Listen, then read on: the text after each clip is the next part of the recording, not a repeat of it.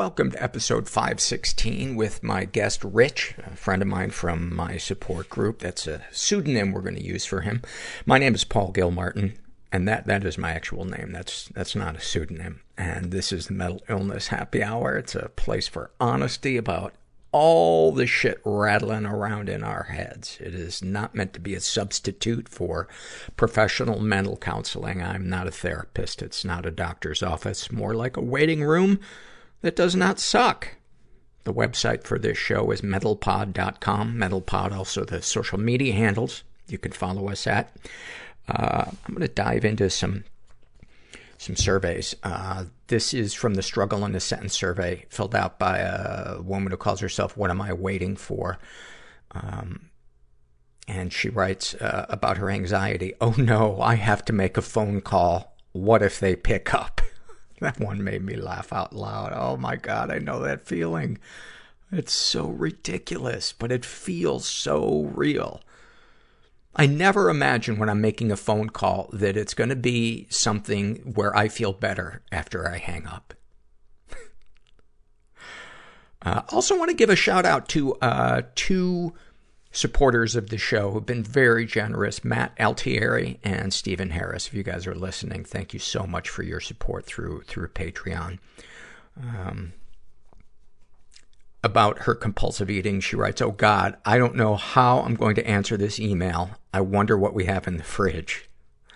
About her OCD, if the radio volume on my car isn't an even number, I'm going to feel weird for the rest of the drive. And about experiencing sexual bias, I'm going to the hardware store and I'm prepared with comebacks to potential sexist BS before I even walk through the door. Thank you for those. Uh, these were filled out by TJ, and she writes about her anxiety.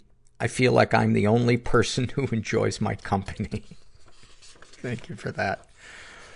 Uh, Pink Moon writes about her depression. Uh, she has MDD. Like gravity has become stronger and my body is being drawn to the middle of the earth. About her anxiety. Like the feeling you get in your throat before you burst out in tears, but you can't cry and about alcoholism and drug addiction. She writes, alcohol doesn't numb my emotions. It helps me feel them. That's such a profound one. And I, and I know, you know, being somebody who's in recovery from alcoholism and d- drug addiction, it used to be, you know, when I would have my first three beers and a hit of weed, I would sink into my recliner and I used to think, oh, this is how normal people feel. They can suddenly enjoy things. They can suddenly look at things positively. The bad news, at least for me, was the other 22 hours a day. And everything felt like an effort, even more than when I'm depressed in sobriety. Uh, but getting to feel without having to use drugs and alcohol is also really, really nice. It, it makes, for me, it's made life so much, it's given me a shot to experience joy and to experience peace. And it doesn't exacerbate the depression. Snapshot from her life. I'm somewhat new to therapy and I'm finding it very frustrating that I logically know what steps I need to take to start getting better, but I can't bring myself to do them due to fatigue and hopelessness. I feel like there's a constant battle between my logical brain and that other part of my brain that is intrusive and stupid. I've been having daydreams about randomly being shot in the back of the head or being kicked by a group of people while I lie on the ground in a heap, not in a sexual way and it strangely gives me relief. Thank you for that. Fuck, it's amazing the way our brains come at us. This is filled out by Sophie. And she writes, uh, this is the happy moments survey. She writes, one moment happened a few weeks ago. My sister and I decided to go on a drive and listen to music. It was an overcast day and I decided to pull into a parking lot adjacent to a park. Soon after we got out and started dancing, no one was there and the weather was perfect. At first, I was a little nervous about what people driving by might think, but I worked through those thoughts and slowly made my way to the middle of the parking lot and just danced. I've never felt as free and wholehearted as I did right then. Oh man, that's so beautiful and so foreign. So foreign to me. That must, that must really feel awesome. Our sponsor for today, as always, is online therapy provider BetterHelp.com. That's BetterHelp, H-E-L-P dot com. If you're interested in trying online therapy, uh, they are licensed in all 50 states. They have a ton of counselors that they can uh, choose from to uh, help you with whatever your your needs are. Just go to betterhelp.com slash mental. Make sure you include the slash mental part. And if they have a counselor that they feel is a good fit for you, they will pair you up with one and you can experience a free week of counseling to see if it's a good fit for you. And uh, if you're not 18 or over, they will send you to teencounseling.com and you can fill out the paperwork to uh, get the ball rolling on that one of uh, the podcasts that I like to recommend to people is the Jordan Harbinger Show. Uh, you were a guest on my podcast a, a, couple of years back, and you're very open and honest about your workaholism. Also, a funny guy and and and fun to talk to. Uh, your podcast was chosen as one of Apple's favorites. That had to have been a nice feather in your cap. That felt pretty good. Yeah. I mean, it was the, like the most downloaded new shows or something like that or whatever the, the thing was. So it was like, they didn't quite pick me. They just couldn't ignore the show any longer, which I think is actually better. uh, I want to plug, uh, an episode that you did you got Amanda Knox as a guest. I'm sure uh, a lot of people know who she is, the, the woman that was accused of murder in Italy, and there was a whole back and forth thing. She's great. She's really intelligent, and she is just so open about being falsely accused and thrown into an Italian prison for something like 1,400 days without being allowed to see her family and the false confessions and how the juries were swayed and how the investigation was bungled. It was really terrifying because you can think of sending your kid overseas or going overseas yourself and then some investigator gets a bug up his butt that says you're the one that did something horrible and then suddenly you are totally up shit's creek without a paddle and she's very very articulate and very, very focused on blowing all of these false confessions wide open. So she's got her own podcast now as well, which is really interesting. And I just think the whole idea of being coerced into wrongfully confessing something and then having to deal with the consequences of that in your 20s is just a case study in resilience. Uh, but it was offset by the fettuccine alfredo, so you got to factor yeah, that in. That's what, true. Yeah, I, the, I would imagine. what what is the episode number of that one? That's 386 of the Jordan Harbinger show. Uh, we'll put that in the uh, show notes. Thanks, buddy. Thanks, man. And finally, this is an awful moment filled out by Brittany Jean. And she writes, Standing in front of my wall of degrees, passionately giving mental health advice to a man that was formerly my dominant, while holding a syringe full of meth every little thing feels like the end of the world.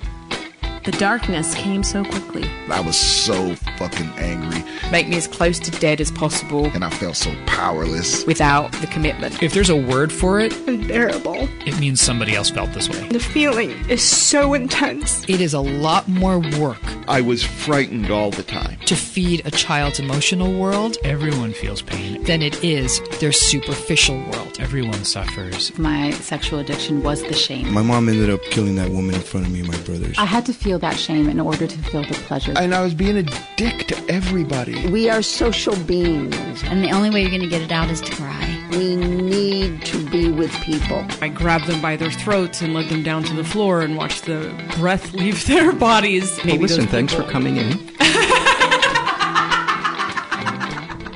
I'm here with my buddy who we're going to call Rich, so uh, you can feel freer to speak about all the stuff that's going on in your life.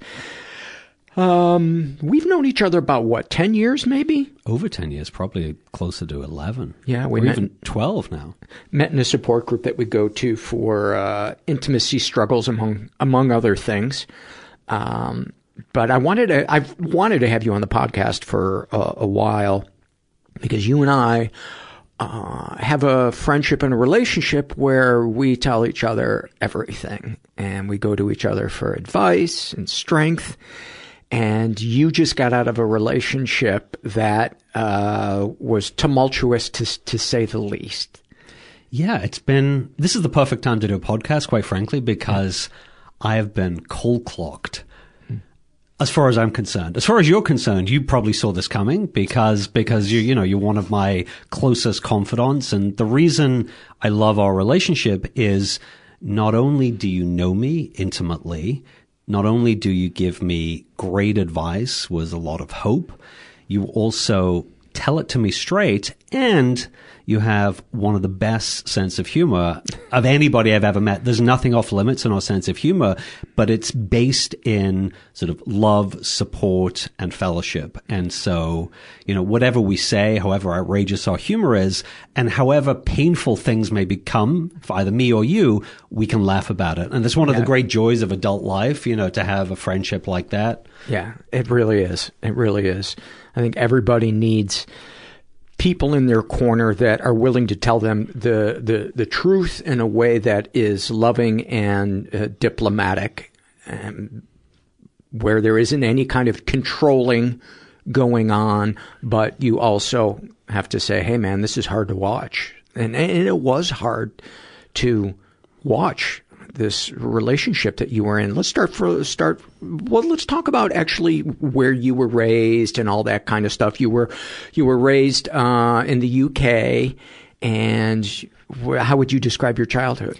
Well, I was raised in a, a, a town in England that is known for its music Mhm. and specifically four men in the 60s who created incredible music. I think I've given it away right now. Anybody that knows me will know uh, where, where I'm talking about. And you know, my, my family originally sort of immigrants from Russia. They came over here in about 1919. And, uh, I don't know whether this is a good story to tell. It sort of, uh, in a way, it sort of maligns them. Um, they were, they were run out of Russia by the Tsar of Russia. And they thought they were on a boat going to New York. I mean, you wouldn't know. You're from Russia, it's from shtetl in the middle of nowhere. And the captain says you've arrived in Russia. They get off the boat, they take their stuff, and they're wandering around the city for about an hour, and then they slowly realize this is not Russia, and it's Liverpool. And they go You mean this is not uh, New York? Sorry, this is not New York. I Right. apologize. So they, they suddenly realize this is Yes. not New York. This is Liverpool. So they go back to get on the boat and the boat's gone. So that's how my family, not the brightest, um, ended up I in. mean, how would they have, have known though? You know, you can't. It's There's no way you would know. It's, it was a lot cheaper, apparently, to drop him off in Liverpool, which is another poor town, than it was Russia. Um, so I don't like to malign my family, other than to say this one other thing. My uncle was offered the opportunity to manage the Beatles, and he turned it down. So I'm starting to see a pattern here. So any issues I have, I wholeheartedly blame on them. So, but you know, so basically, my family were immigrants. You know, sort of uh, my great grandparents, my grandparents, and so there was an adjustment period. And I think growing up, um, you know, my parents both from working class families because they didn't have any opportunities and they tried to do the best for us that they could and they did a great job. But what was missing is that really beautiful, warm, loving family. They were basically in survival mode. And so thank God growing up in that town, you know, it's part of the reason you and I connect. I had the best friendships. And so my friends were basically my confidants, my therapists, my support system, my parents. So even though, uh, at, but they obviously weren't fully equipped because they weren't adults. So, you know, in my head, it was a great childhood. be, because you felt you couldn't go to your parents for emotional uh, support. I once went to my mother for emotional support, and I love the woman, top to bottom. You know, incredible human being. I know she's doing the best she can, and she ha- she brings so much to the table, raised us, looked after us. But when I would go to her, there is I would ask her for some emotional support around something, and you know, more often than not, she would just change the subject. And it was sort of infuriating as a child because you want to share what's going on. And then I came to realize as an adult that it's just uncomfortable for her. So um, I know she's doing the best she can. So yeah, I would go to my friends, and they gave me. They were so. I'm so grateful to my best friends growing up because they, and to this day, you know, sort of my friends are an incredible support system. And and your father was kind of a passive figure. My father, when my fa- I'll I'll give you I'll give you an example of how my father, when he died, 500 people turned up at his funeral. That's how beloved he was in this town. He never said a bad word about anybody. He never lost his temper. He was, he was, you know, he was an incredible human being. Sometimes at his, at the cost of his own uh, sanity and his own, um, his own well-being. So would it be fair to say that he endured a lot of uh, shit from your mom? Well, you know, I I think it was this. I think it's fair to say that my mother ruled the roost, and my father used to say, and it's probably you know sort of created problems for me in relationships. Definitively created problems. My father used to say, you know, happy wife, happy life, and I and I joked at my sister's wedding uh, I was giving advice to the man who was marrying my sister, and I said, you know, to my brother-in-law, you know, I asked for some advice from my father. They've been married for 30, 40 years, and, you know, the advice he said he wants to pass along is compromise your values, your beliefs, ever being right. So he he realized that um, he he was conflict averse, and he realized the way to uh, a functional relationship was never to uh, assert his opinion if my mother felt differently. And what do you think of that? Uh, it's problematic. It's problematic. And it's one of the things sort of I've struggled with. And it's amazing how, you know, you can have success in other areas of your life, but I, I realized as sort of a young adult and then into my 30s and 40s that I was basically following that mindset and I would compromise my compromise, you know, sometimes my beliefs because I wanted to avoid conflict. And even now, you know, in this last relationship, we don't have to get there now, but, you know, there were things that I compromised on, even when you and I had conversations that to you, you don't compromise on this. That, you know, this is, this is just unfair and it's also, uh, dangerous. And I somehow have the ability, my brain does sort of, you know, intellectual backflips to be able to see the other person's position and they go, oh, they've got a point. And really what that does is, you know, I've started to see creates a lack of intimacy because I'm denying who I am. I'm denied a voice. And really it's, it prevents any kind of vulnerability. And so now knowing that, I can see that pattern consistently in all relationships. And still, you know, uh, now in my fifth decade, it's, it's difficult for me to state, uh, my truth. And so it's, you know, with your help uh, and support as a friend, you know, I'm, I'm learning to do that. When did intimacy issues become a problem for you? And what brought you to the point where you thought, uh, I, I gotta get some help?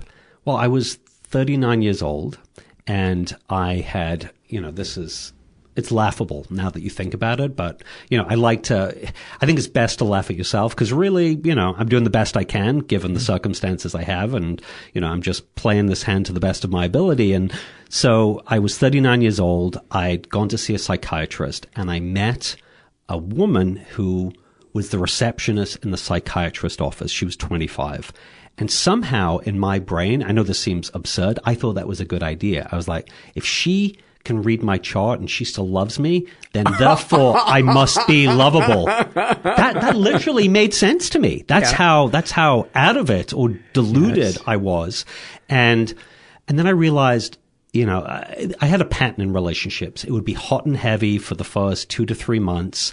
I was obsessed with these people, these women, intellectually, physically, and then literally my libido desire for them would fall off a cliff and and they would want to end it or I would want to end it or I would start doing things you know, sort of cheating uh, as a way to sort of upend the relationship, either consciously or unconsciously. And so this woman uh, basically broke it off after three months and I was devastated. And I made a play, as I always did, to get the person back. Mhm. And she gave me another shot. And same thing happened three months later. And this time she would not take me back. And I did, I gave it the old college try. I think I got an engagement ring that I stuffed in a closet from another disastrous relationship and I got it out and I presented it. You have a specific closet just for uh, engagement rings, and you have a little guy in there that changes the sizes of them. All I will say this, Paul, who doesn't?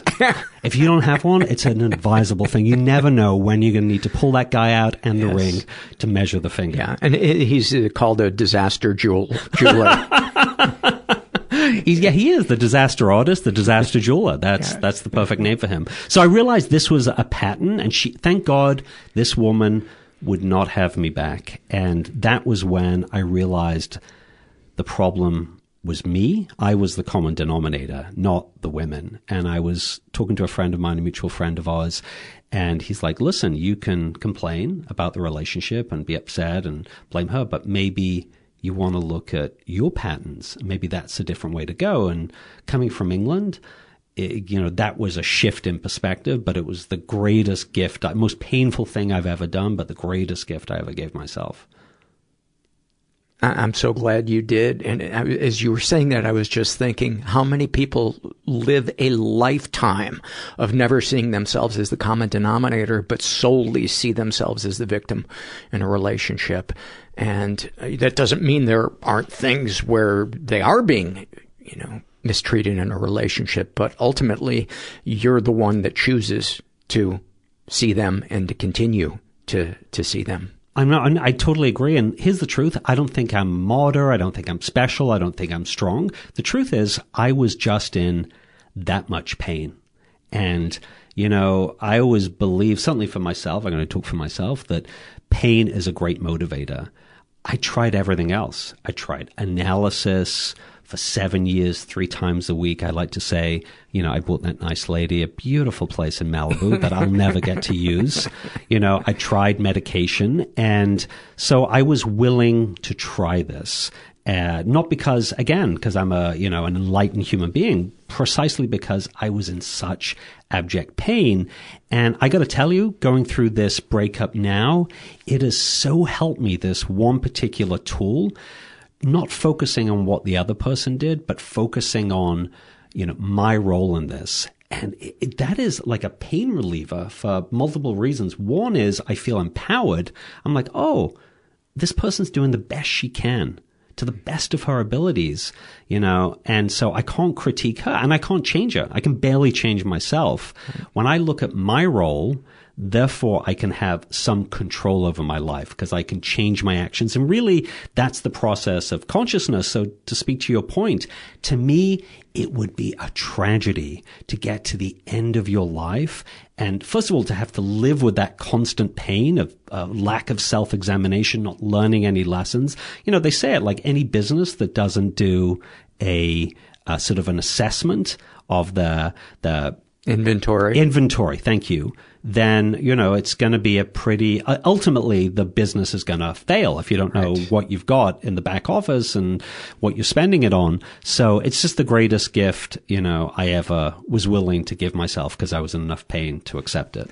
So let's talk about this uh, relationship, um, and and I I kind of want to focus on this one because it it has all the elements that have baffled and confounded you, uh, and there's so much to unpack in this one because she's clearly a very complex and, in my opinion, troubled person. Um, and I and I hope we don't come across as demon, demonizing her. I don't think we have, but uh, let's. How did you meet her, et cetera, et cetera? Well, I th- well, yeah, I don't want to demonize her at all because I know, given this person's background, she's doing an incredible job of living, given the burden she's been that's been placed on her. You know, I mean, I'm going to talk about how I met her. I met her on a dating site, one of those dating apps that I'm still on the fence about. But I'll say this going in, and this is how you know, this is why I need great friendships. This is why I have a blind spot in this era. I need to sort of run things by people that know me well because I just do not see it when it's crystal clear in front of me. And going into this relationship, and I really worked hard to get to this place, I was in a great place in my life. You know, I, you know, I like to joke that I love myself. I really do. I love myself, you know, and they say before you can love anybody else, you got to love yourself. And I joke that I, I, took myself out on a date last week and I took myself out for dinner and I couldn't keep my hands off myself, which is crazy because I'm not even my type. So I really did genuinely love myself. Yeah. And so I was looking for somebody who was sort of enlightened, happy, generous, kind, loving. And I met this woman on the side. And would, would, you also say an important thing was you wanted somebody who excited you, who who uh, energized you? Yeah. Thank you. Thank you for digging a little deeper and scratching the surface because yeah, there was instant chemistry and I'm very knowing what I know now. I'm afraid of chemistry. When the chemistry is off the charts, then my uh, sort of unconscious or conscious assessment uh, uh, usually becomes diminished. And we spent the first date.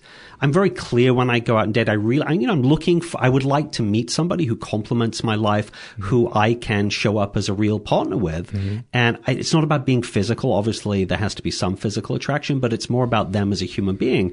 And one of the things that excites me is somebody who's got a, you know, it's part of the reason we're friends, has a great sense of humor. No matter what the topic, we can always find sort of the comedy and have a good laugh. And we spent, which really was not healthy now that I think about it, basically six hours talking on on a couch.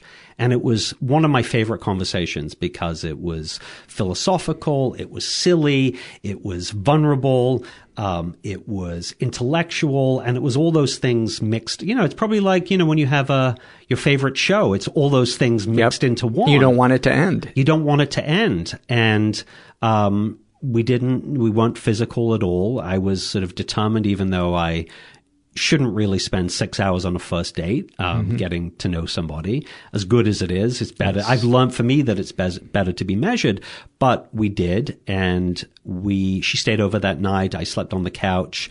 And then very quickly, um, because we'd bonded in that way, my ability. She she slept over on the couch at your invitation, or did she ask you if she could spend the night? Well, it was late, and she had had a little to drink, and I said. Mm.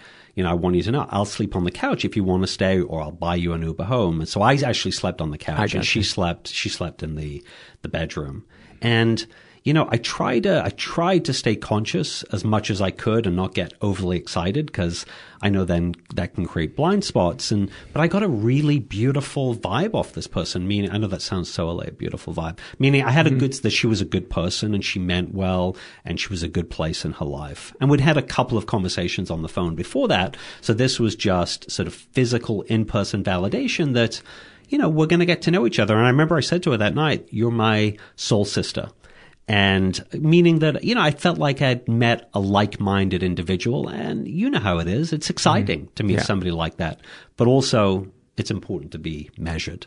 Yeah, measured. Yeah, I think that's an under an understatement on on your first date, and I would say especially for people like you and me who have a history of intimacy struggles and boundaries and being measured and um, knowing the difference between getting close to someone and trauma bonding. Yes, I mean the. I mean, in fairness to this individual, um, she shared a lot on that date and on the previous phone calls. And quite frankly, now that I think about it, it was probably too much. It was too soon to share really deep trauma either on the phone on a first person date. And now that I have a little bit of perspective, I can see why, because it was important to her that her trauma, which was sexual abuse in childhood, was, um, was accepted. Mm-hmm. And her struggles around that were accepted. And, you know, I know enough to ask, you know, is she dealing with it? Has she dealt with it? Does she feel like it's an impediment? Does she feel like the things that, uh, you know, sort of the, I mean, it's, it's tragic and it's horrific. Um, but she, you know, she said she'd done a lot of work about it. And of course, I was more than willing to accept that. And the truth is, this is why it's important to take things in a measured way. You want to believe what you see. I think you want to tr- you want to you want to judge people by their behavior, not necessarily What by they say. the words. Yeah, and there was a big, big difference as your relationship went on with her between her words and and her actions, and that was hard as a friend to watch. To try to keep bringing your focus back to the way she was behaving rather than just what it was that that, that she was saying, um, and and I have to say, uh, you know, from her perspective, uh, me being a, uh childhood sexual abuse survivor, uh, there was, you know, my most recent uh, relationship, the one I'm in now, which is great. There was a part of me that early on wanted her to know all of me because I was afraid that it, I was ugly inside and broken and that I wasn't lovable, that I was damaged goods. And I, I think to the, the person who is the survivor, we want to get that, uh, that information out. So if they're going to leave, they, they leave at the beginning rather than before we're in too deep and it's too painful. So there is both a fear of sharing that stuff, um, but also uh, a bit of an urgency because we want to be known. We want to be accepted for who we are. We want to be able to feel authentic in our relationship and not feel like the other shoe is going to drop if they really get to get to know us. And and probably more than anything is we have a fear that we don't know who we are, hmm. that that we don't trust our own integrity, that you know, when you grow up and the parent who is supposed to protect you is the parent that takes advantage of you, it is really hard to gauge where the truth is in anything. Hmm. Because if you can be fooled by that, by thinking that that was love, where the fuck is the truth in, in anything? So somebody who was, you know, sort of a caregiver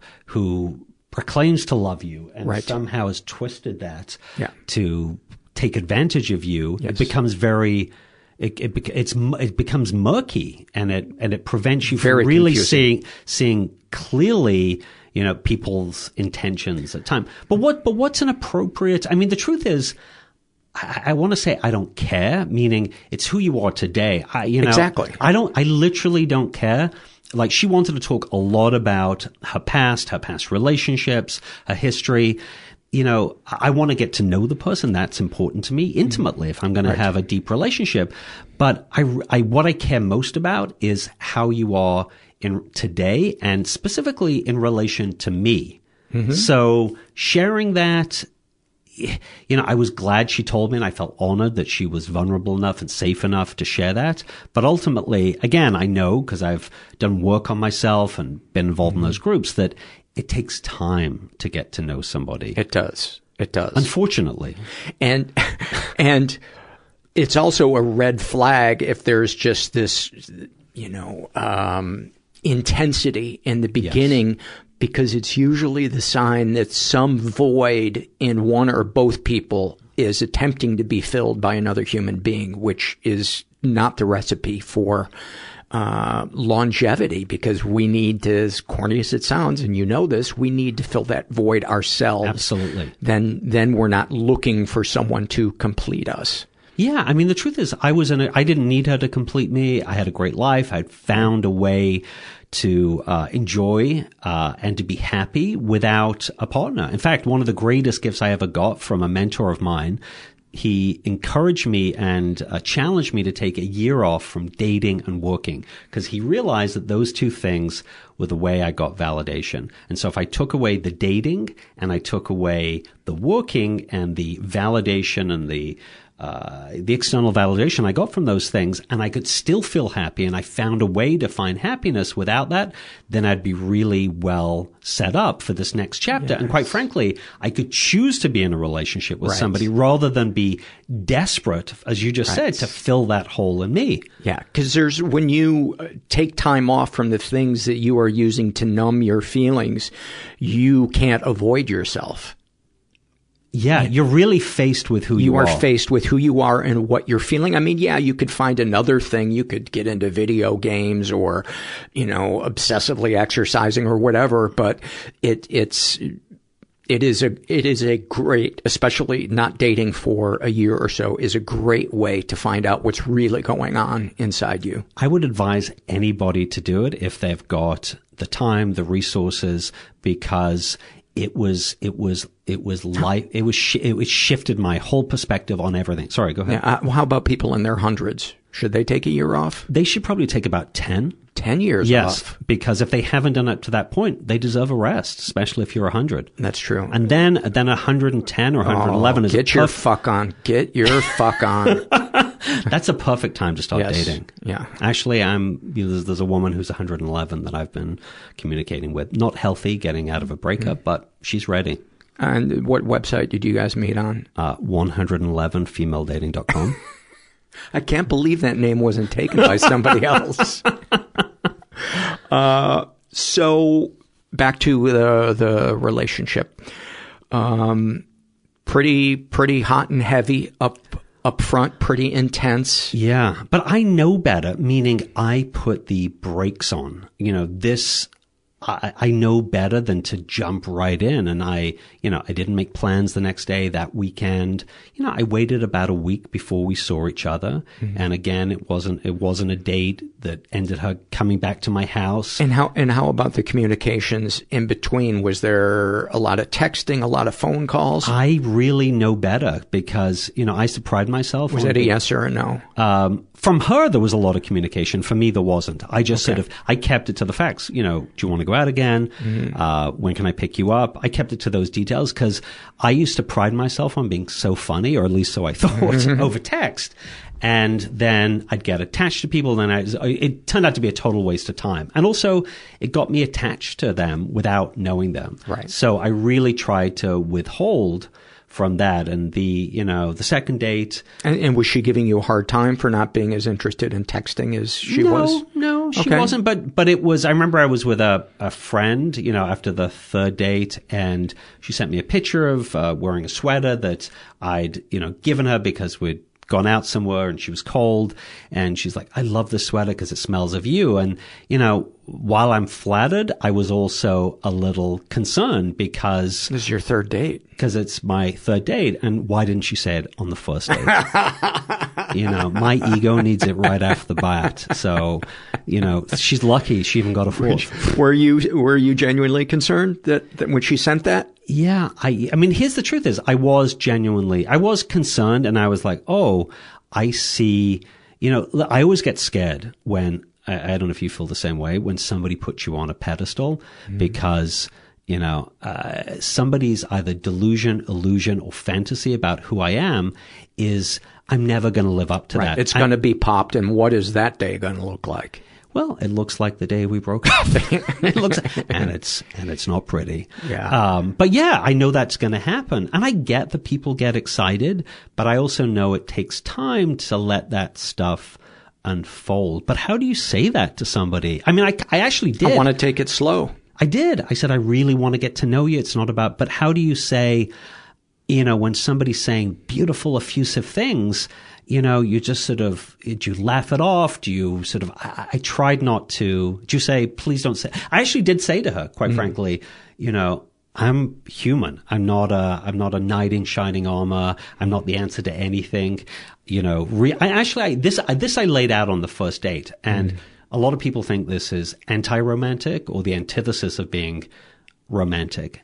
I said, I've come to realize that relationships are not what I thought they were.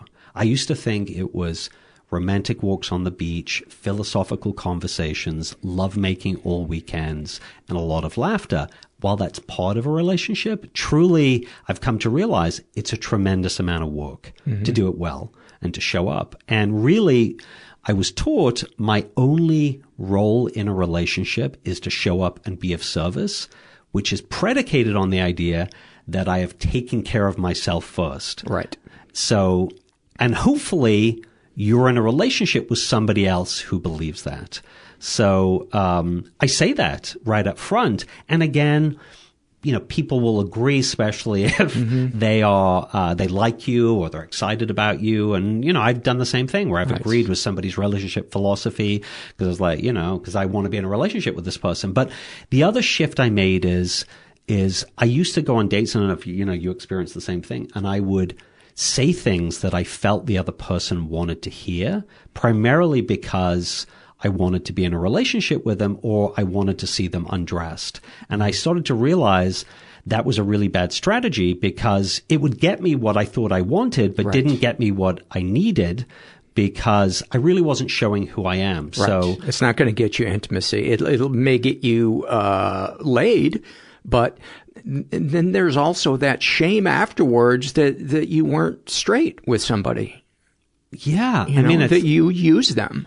Yeah, manipulated them. Yeah. Let's call it what it is, you Right. know. So I think it's really important. And that, and by the way, you know, either intuitively, unconsciously, consciously, this person, you know, seemed to um, accept me totally for who I am.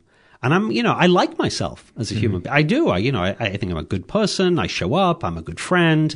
You know, I have stuff to work on. I'm honest about that. I, I fumble like all of us, but I like who I am. And to, to, to meet somebody who accepts your silliness and, you know, your, and loves your thoughtfulness as well and everything in between is a really powerful elixir. And quite frankly, it's showing me that I have something to work on in that area because, you know, I was like, oh, this person really just lets me be who I am, or certainly did initially. What do you mean? It, it it shows you that you need to work on something in that area because you were surprised by it. No, because why is that so powerful to me? Oh. Why, why, why was I so seduced by somebody who seems to accept me for who I am in God, totality? I think that's human, dude. I think that's human, and I think the instinct to want that is good. I think that I think the degree to which we want to hear it and the things we will do to continue hearing it is the is the issue. But it, you know, yes, I agree. So, but that feeling, and I think you'll agree, of being seen is so powerful. I think we all have it. I think I think it is probably at the core of every every human being, um, at, at least at first in our lives as kids, and then for a lot of us, something may happen where we don't want to be seen ever, or we want to control how we're seen, or whatever you know, ways we, we wind up coping to deal with that part of us that wants to be accepted. But, um, yeah, it's a, I think it's a really, really human and I think beautiful instinct that, that we have. But it's so easy for that to become warped or Yeah, I mean, yes, for it for it to become a vacuum, a, a vacuum, and also for you to chase that. You Yeah. know, it's very empowering uh, when somebody recognizes who you are Mhm. and embraces that in totality, for better or worse. And so, I. I, I realize that's sort of a weak spot now, getting just a little bit of perspective. It's only been a couple of weeks, Yeah. uh, less than since you broke up. Yes. Yeah. So I'm still sort of a, I'm still looking at like, oh, where did this start? Where, where, where did I start to become unconscious and let things slide? And not share that with my friends. And the funny thing is, I, you know, I, I've told you a lot, but you know, my other friends, when I, because when, it was so sudden, the, the end of the relationship, when I told them some of the other things that had happened, they're like, well, why didn't you tell us? And I was like, oh, I didn't think it was a, a big deal. Is that true? Yeah. Or do you think subconsciously you felt like you might be telling on yourself? Well, I, you know, I'll admit this that it's, it's, again, it was like to be across from a person that you respected intellectually, emotionally, the work they'd done, how they were vulnerable about their lives, and then to have them really reflect back at you that they see you and they Mhm. understand you and they respect you is, is a, is a, It's amazing and it's- powerful. It's amazing. But the truth is, one of the things that that year off taught me is I don't need that from another other, another individual. Doesn't mean it's not nice to hear or feel. Yes, but I'm still. I guess I'm still susceptible to that. Right. And that sort of scares me because it blinded me to a lot of other behaviors and actions and words that were the antithesis well, of that. let's get into that. So- what was what was the first thing you remember thinking? Is that a red flag, or am I at Shakey's Pizza? um, well, the first thing was um, we we met, and then uh, two weeks later, she wanted to have all her friends over to my house, and for me to meet them and have a dinner party. And my gut was how long after you met? A couple of weeks.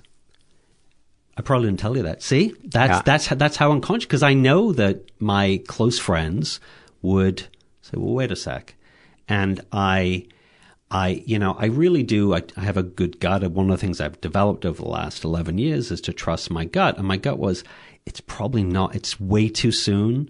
You know, first of all, I want to meet her friends, but not yet. I barely know her, and You know what I do sometimes? I imagine myself sharing what I'm thinking in our support group and the reaction it would get.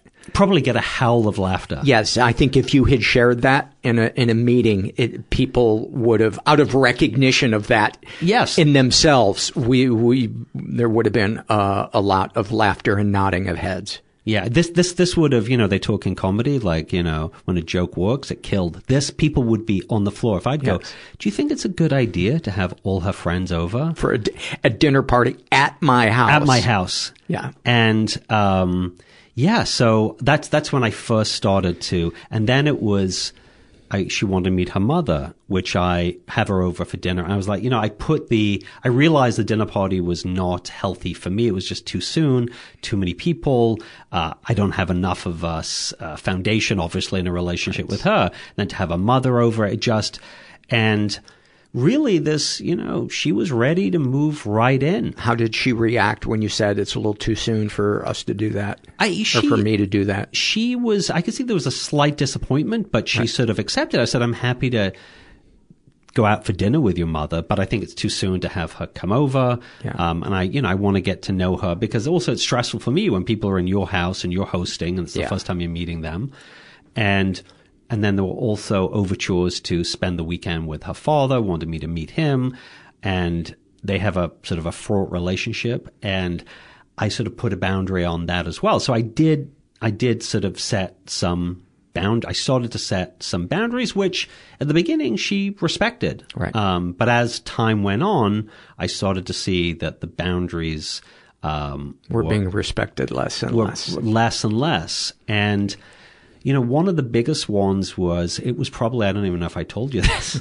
It was, a um, lot of shit's coming to light with oh a my- microphone oh- in oh front my of you. God. This, th- this is the way we should always communicate. We should. You with headphones on in front of a MacBook Pro and me sitting in front of a microphone on a stand. So, um, we, about four weeks into the relationship, she decided to take a trip to, doesn't matter where she went. She took a trip. This uh, is the in- camping in trip. state. Yes. Yes, I remember. This is when I entered into the knowledge of what was going on in in your relationship. Oh, this was yeah. This Yes. so there's a camping trip first. There's a bigger one, but the camping trip was I because I you know I tried to be a nice person. It was a camping trip. She was doing some work and she had a lot of material, so I said, "Why don't you take my car?" And she told me she'd be back at you know five o'clock on Friday, and I just didn't hear from her. I didn't. She didn't say she was running late. She just basically disappeared. And she didn't ask to take your car. You offered. I think I think I offered. I was like, "Oh, you've got a lot of material. Why don't you take my car? I don't need it. I'm going to be working from home, writing. It's mm-hmm. it's COVID." I'm desperate to fill a hole inside of me. Please, here's my keys. and here's my credit cards and my bank account. No, I didn't say that. Not that early on. That that comes later. We've got to do the story. In, in the in the right in the right order here. So yeah, so that was the first sign. No apology, no recognition. So I was like, you know what? She just come off a camping trip. She was being of service. So I was like, I'll let it. I'll let it slide. she was being of service to who? Well, she told me she wasn't making a lot of money. Really, she was going there as a service opportunity to other people who were working through issues, and that was the the purpose of this trip. Right. So that was that was one, and then the second thing, then about I I like I like how you justify that though. of That's the what problem. she's doing for other people lets her off the hook for even thanking you for giving letting you take your car. yeah, it's sort of. I mean, they're so unrelated. I know, but it's like the only way that I can, you know, I have to do mental gymnastics to justify why somebody is acting that way. Right. And I was like, oh, she's so consumed by that because I didn't want to see the reality. And I do remember, I don't even know if I told you this, that I do remember that she never said thank you when we'd go out. Oh, I'm I not talking- remember. I remember you telling me that, and I just remember thinking, "Oh boy, here we go." And yeah, it's like, and it, so, and this is, this is growth for me, believe it or not. You know, the British were kind of meek. Um, emotions are a thing. I don't even know what they are till I came to this country. You know, the weather's an easy subject to talk about. And I did say something. I was like, you know, uh, I'm not looking for flowers. I'm not looking for a big gesture, but you know, sort of, if we go somewhere, just sort of an acknowledgement. It just makes, it just makes me feel like, um, I'm, I'm seen a little bit, Right. or that I've, you know, I've made a gesture. That's all. I, Right. I mean, I, it's to me, it's it's basic manners. It's, Right. it's yeah, it's, Yes. it's appreciated and not you're not entitled to it because there's nothing more of a turn off for me. And so it was at odds with the way she was in the rest of her life, or the way she talked, being thankful and grateful and spiritual and all those things. So, so then about then about six weeks in, uh, she booked a trip to go out of town for ten days with a girlfriend, which was great. You know, great. I want you to enjoy your life. I you know support whatever it is you do, your spiritual growth. You know, things that excite you and motivate you're passionate about. And the day before the trip, she told me a guy was going with, and she's like, "Oh, there's no sexual relationship there. This guy is uh, sort of a mentor of mine." And I thought it was odd, but I sort of checked in with my gut, and the gut was, "I'm not going to change her by saying something. It's it's only going to upset her. So I literally have to accept it because that's who she is." Mm-hmm. And so it's you know it was too early for me to take a stand. So it was the three of them, two girls and a guy, going on this trip. And when at the end of the trip, she asked me to pick her and her friends up from the airport, which I was happy to do. And as we were dropping her friend off, there was a, she gave him a hug that I've only ever seen this hug in like a Casablanca or Gone with the Wind. I mean, it was as if this guy was her long lost lover, melted into him. And again, I didn't know sort of the context here. It was like for, for two minutes straight, just completely enveloped by this guy. And Was there penetration? um, there was for me, but is that wrong? I should have run that by you first, and I did wear protection. But it was it was just odd, is what I'm saying. It was odd to say the least. And when I said something, the reaction I got was volcanic, and it basically she said i need a man who's so secure in his masculinity and himself that he can understand that i have physical relationships with other men not sexual that my community is very um yeah very physical i sit on guys laps we hold hands we're you know a community but there's nothing going on so if you don't feel like you can be that guy then this is not the right relationship for me and so she basically told me that my feelings didn't matter. I, d- I wouldn't do the same thing, but I said again, I checked in with my. This is where the, the And what, and what was her tone of voice? Because, you know, it, looking at it from her perspective, yeah, some people are more open with their physical physical affection with with platonic friendships than other people are, and what's a more important sign to me than that is the way that she comes to the table to discuss that. If there's hostility and defensiveness in her, that to me is more telling about the toxicity in the relationship than the way that she hugs another person. You know, that to me is the is the real red flag. there was huge hostility. Yeah. And so we decided, you know, this happened on the way home from the airport in the car. We decided not to say anything because we were both emotionally triggered and you don't mm-hmm. want to say anything when you're in an emotional state. And so we got home to my house and I said, I need a moment just to think about the best way for me to, uh, move forward here. So I went and I prayed and I meditated and I did, I started to look at my, why was I triggered? And the truth was I was tired. you'd actually adv- advise me not to pick up her friends at the airport because I one I was concerned about Corona being in a car with people I didn't know, and two, you know, it was too soon to be picking up friends I hadn't even met from a woman I barely knew.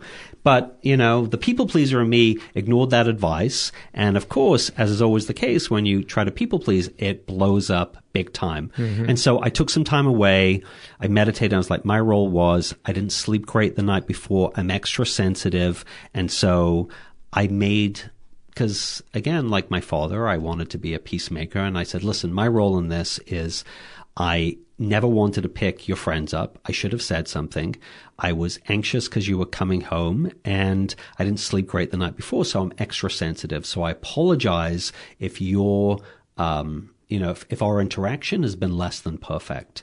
And I thought I would get a softness and I got the opposite. Basically, this lovely woman that I continued to date, and it says more about me than it does about her. The more I say this, I realize, God, it says so much about me. Said, you know, in terms of our relationship, it became she was like took on a position of power. It was she was I am taking when dating you. These were the exact words. You're going to be horrified by this. I am taking on a huge burden dating you. Oh my god.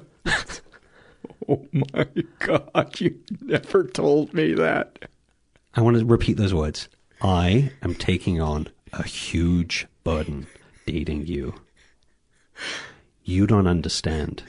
You're dating somebody who is on a mission on this planet, and I cannot have anyone or anything hold me back. And I need you to deal with this, your insecurity around this area, and make sure this never happens again. Do you understand me?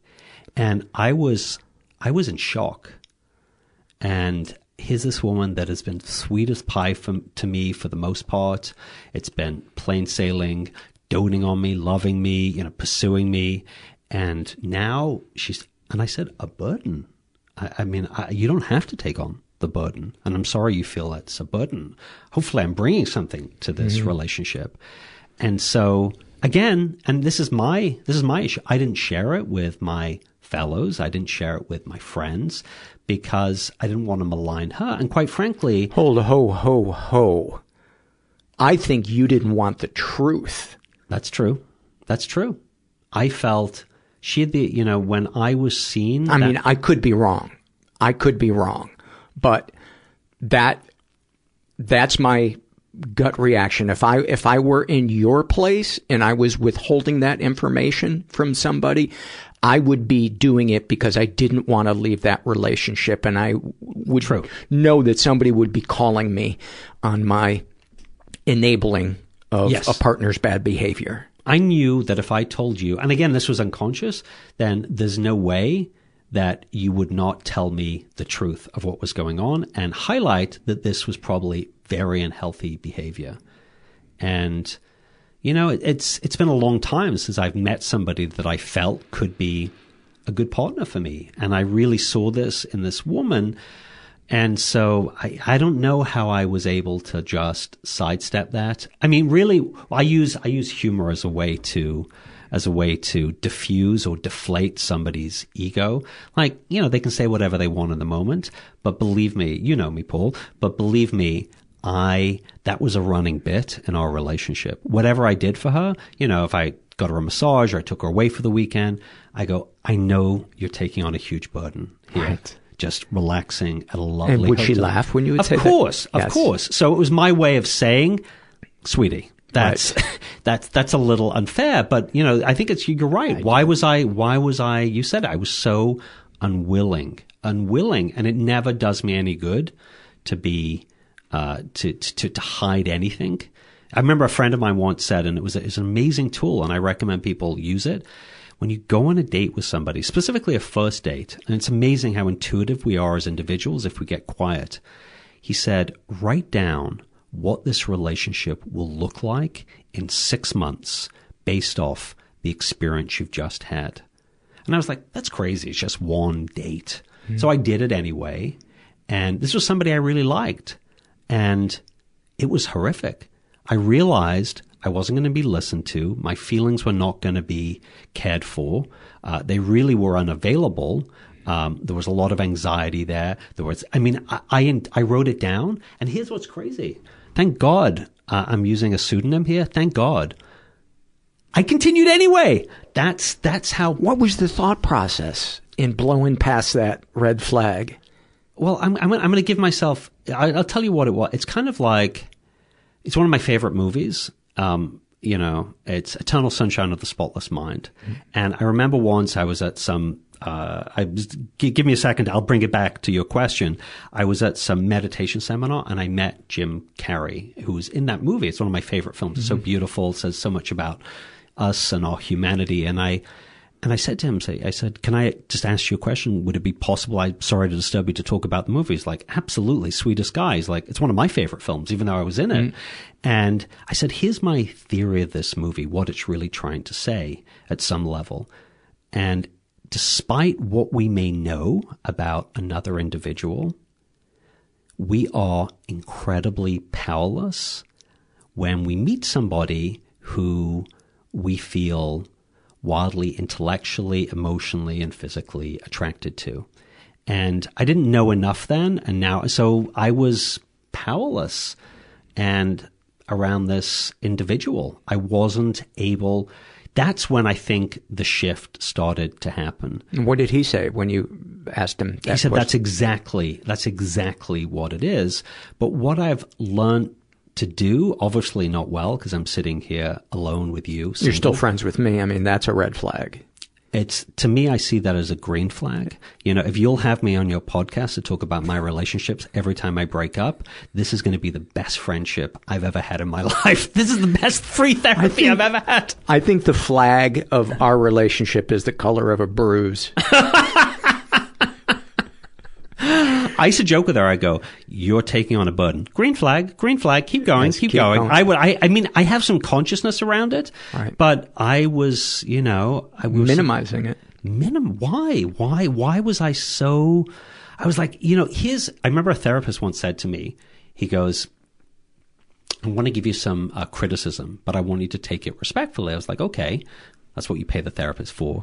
He said, I've never met somebody who can meet meet an individual and so quickly assess with pristine accuracy who they are than you. And I go, that's I go, that's a compliment. I go, well, where's the criticism? He goes, I haven't finished. I go, well, what's the rest of it? He goes, and then proceed to totally ignore it. And that's that's that's the story of my life. Yeah. I have a blind spot for whatever reason, my childhood in this area. If somebody manages to see me a little bit and accept me for who I am, that becomes, you know, or, or says they accept you because I mean her calling you a burden a week later is clearly not accepting you as as who you are. I mean it's it's um totally turning the tables on somebody, you know, somebody setting a boundary and then you you instead of taking that in just turning it around and criticizing that person without even listening to, to what it is that, that they're saying. I mean, you, you're obviously free to disagree with somebody, but the manner in which you disagree with them says everything about your character. Well, yeah. I mean, and even, and this is, this is going to sound worse, you know, sort of after that, she suggested that we go to therapy, That- which, which is always a great sign. Six At the weeks six in. week mark, I remember saying that to you. You have been with her for six weeks and you're already in therapy. What are you doing? Well, clearly I was, you know, at the time I was, I was, it was under the guise, I'm going to cut myself a little bit, under the guise of having a healthy relationship so that we didn't trigger each other when, uh, stuff came up that we needed to talk about. So we used to learn this technique called, we, we went to a therapist to learn imago, which the, in, in, in short is basically one person speaks for about 30 seconds and they talk about how they feel about something that you've done. They don't tell you, they don't criticize you, and the whole purpose of them saying how you they feel is so you can understand how they feel, and also you don't get criticized. So you know, if somebody is in a car and they drive fast, you know, you don't say, "I think you're insensitive." You say, I felt scared when you drove fast. And then I, I can empathize with that. I can understand that it's not personal.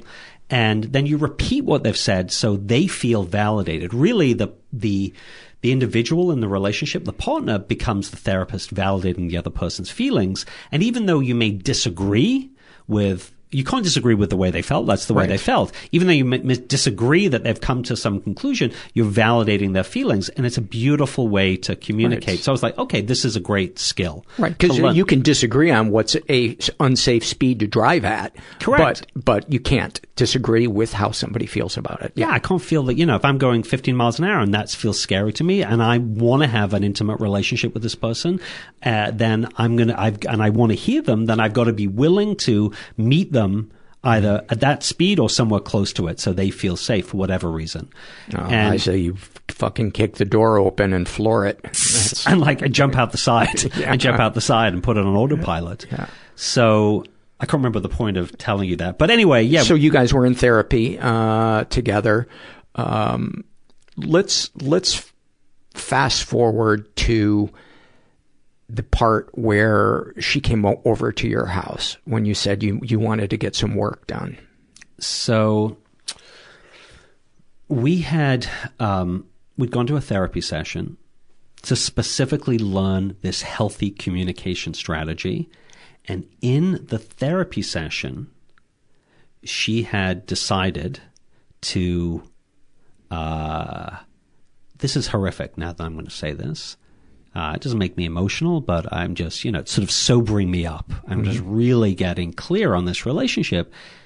She said to me that sex was boring and she felt uninspired and and I remember And, saying and, and I remember she also said you, you you told me that she felt way more spiritual than you. Yes. Oh, yeah. That was the other thing. That was the other. That was that was the bon That was the cherry on the cake. Yes. Um. So I I feel sex is boring, and I feel that I'm more spiritual with you. What are you going to do about? it? And I said, wait a sec. This is the whole point of this imago therapy is you can say I feel um you you how you feel, but that is yeah, judgment. That is an attack. You know, if you really want to emasculate a man, um, and clearly I was asking for it, you know. So if you want to emasculate a man, you say sex is boring. And so the therapist put the kibosh on that and tried to sort of redirect the conversation. And after that night, we, the therapist said, don't discuss it. But of course it came up again because it was so painful. And I said, let's take, you know, I think both of us decided, let's take, you know, 24 hours off. I'm going to drop you off at home tonight. I'll see you in a day or so and no contact. We're not going to see each other. We're not going to call. And so that, that was it. And the next morning at around about nine o'clock, unannounced, I'm vacuuming my house and I've got headphones on. I'm listening to music or on a call and I see her at the back of the window of my house, she's climbed over the gate and she's banging on the window. I literally got the shock of my life. And I was like, what are you doing here? I thought we weren't seeing each other for hmm. 24 hours. We had planned to see each other later this afternoon, not now. Just, I just want to get something. I just want to pick something up, just want to pick up some clothes. I go, I go, this is not a good time. You know, specifically, we took time off so we could mm. both center ourselves, do self care, so that we could come to each other in a loving way, a compassionate way, see our role, diffuse the situation. She goes, I don't want to talk. I just want to come in. I go, this is not a good time. I think I said it three times. Mm-hmm. And so I, she goes, just open the door. So I opened the door and she ran in, pushed past me, and went looking for my keys because she felt that the thing she was looking for was a dress was left in my car. And and I remember I said, you know, I I was I was in shock, quite frankly. Mm-hmm. One from somebody appearing at the mm-hmm. window of the back of my house, and two of them, you know, me saying three times, "Please don't come in," and then just pushing past me. And I said, "What are you doing?" I mean, that's about you know, I'm not a screamer, I'm not a shouter, I'm mm-hmm. British, so that's about as emphatic as I can get. And Did you put your tea down when you said it? I always like to keep my tea with me as a pacifier when I get Oh, emotional. Nice and high, just below your chin? just below my chin, and you can never spill it because that is considered, you know, sort of beyond the pale. that makes you an animal. Thank you. You, my mother, and my ex all believe the same thing about me. Therefore, I must be. So, so, but here was here's the here's the pièce de résistance. Me setting a boundary that was totally blown by this other individual. Me then becoming frustrated because this person's in my house led to her making accusations that I was abusive. And I was like, my head was spun. I'm like, I'm abusive. You turned up at my house when we were on, you were taking a break. We may not have said the exact words, no contact, but it was, we're taking a break for 24, we're not going to see each other. And you turned up and I said no, and you came in and I said no three times. You came in anyway, you climbed over, you basically tried to break in. Mm-hmm. And then me saying, what are you doing? Is abusive to you. And I remember I came to you and you sat me down. I don't think you've ever looked me in the eye so with such concern and fear. You're like, you have to get out of this. This person will never respect your boundaries. And you said it over and over, and I, I just, I heard it, but I, the truth is, I didn't want to end it in that moment, and, and I wanted to find my role here. And and you were it should also be said you were consulting with some people in our uh, support group who whose experience I think was dubious and whose attitude about this um, was really really questionable. And they, I remember, told you something along the lines of. Um, you have to respect her feelings because she had a, a, a hard childhood. And I, and I just remember thinking that is separate yes. from this. You, this is an issue about her and you were not being abusive in I said, what moment. You, yeah. Yeah. I was like, I couldn't wrap my head. So I said, and I actually said to her, what do you mean abusive? She's like, I felt the next step was going to be physical. And I said, well, first of all, I've never been in a fight with anybody in my life. There's no physical violence in my family. You know, people, my, my mother could lose her temper, and I gave her many reasons to as a child. I was a very mm-hmm. annoying teenager. And, but I go, that's your stuff. Your family was very violent, and therefore, you know, you're sort of imposing that belief on me. It, it couldn't have been further from the truth. I was just in shock mm-hmm. that you you know violated my boundaries. You came into my home. You'd basically broken into my house, climbed over my fence, you know, knocked at my window when I was least expecting it, scared the living daylights out of me. I nobody jumps over the fence, and couldn't see that. And I remember you sat sat across from me.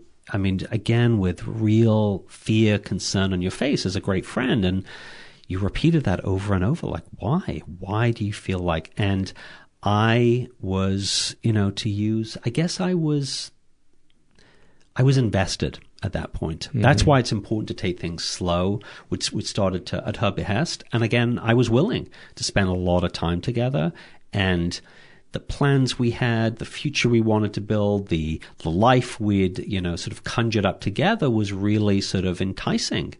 And I guess I couldn't let that fantasy go because it's a fantasy. Those it are just words. It, is it this is this is the reality. You cherry pick the the good parts and you minimize the bad parts. And, and that was bad. Yeah, that was really bad. And and I remember saying to you, do you think that, that she is going to change? If so, do you think you're going to change her? Because that's a, a big blind spot that uh, people often have in relationships is they they think somebody is is going to change and they're waiting for that to to happen. And uh, it's it's usually just a way of avoiding being alone or ending something. And I remember talking with you about that and and saying her behavior has been consistent from when she first started crossing your boundaries and turning things around on you and and what what about this do you not understand and and I, I, you said something along the lines of I'm just going to give it 3 more months and I just remember thinking oh, oh wow. boy oh boy where is this? What, were you really thinking? Were you like, where's this going to go?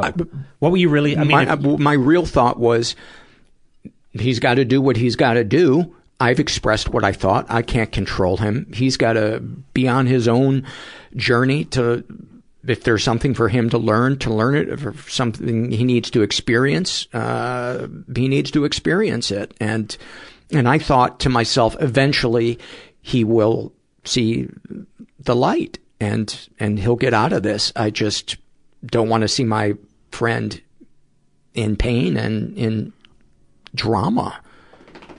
Yeah, it was it was so shocking to me, and I think you used the term gaslighting. I didn't really, to be honest. I mean, I, I didn't grow up with that term. Maybe it's it, it's a recent. I didn't really understanding what I what it meant, and I remember I asked you for the definition, and basically it's where the reality presented by the other individual is the complete antithesis of the truth. Yeah. And I listen, this person is doing the best she can. I was willing to be gaslit. I was willing to let my boundaries be broken.